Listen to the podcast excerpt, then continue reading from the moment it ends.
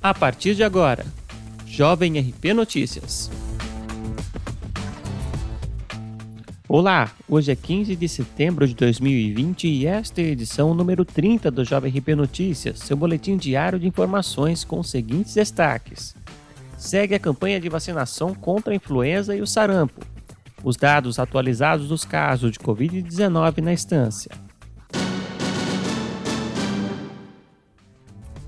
O Ministério da Saúde e a Secretaria de Saúde do Estado prorrogaram os prazos das campanhas de vacinação contra o sarampo e contra a influenza. Seguindo o calendário de imunização, as doses seguem disponíveis nas 10 UBSs e unidades de saúde da família da cidade, de segunda a sexta-feira, das 8 às 5 da tarde. A vacinação contra a influenza segue até o dia 30 de setembro e os moradores estão sendo imunizados independente de idade ou de estar em grupos de risco. Importante ressaltar de que quem já foi vacinado contra a influenza neste ano não deve ser imunizado novamente. Pessoas que integram os grupos prioritários e não receberam a dose da vacina devem procurar uma das unidades de saúde dentro do prazo para garantir a imunização. A vacinação contra o sarampo segue até 30 de outubro, dentro da seguinte estratégia: vacinação intensificada para a população de 6 meses a 29 anos, de acordo com a avaliação da situação vacinal e vacinação conforme o calendário vacinal vigente, e a vacinação indiscriminada, que é independente da situação vacinal da pessoa, na faixa etária de 30 a 49 anos, em consonância com o Ministério da Saúde.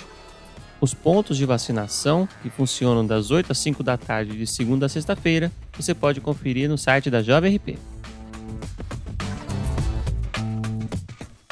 A atualização de 14 de setembro traz a confirmação do 71º óbito por coronavírus entre moradores de Ribeirão Pires. Trata-se de um senhor de 63 anos que estava internado no Hospital Serraria, em Diadema. Faleceu no último dia 13. Casos confirmados somam 1.041 e 28 pessoas estão internadas, sendo 16 na rede pública e 12 na rede particular.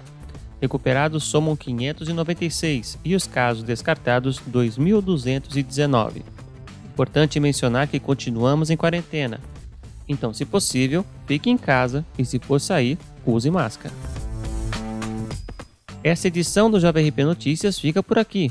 Ouça a programação da Jovem RP no seu canal de podcast favorito e compartilhe com os amigos mais essa novidade. Até a próxima!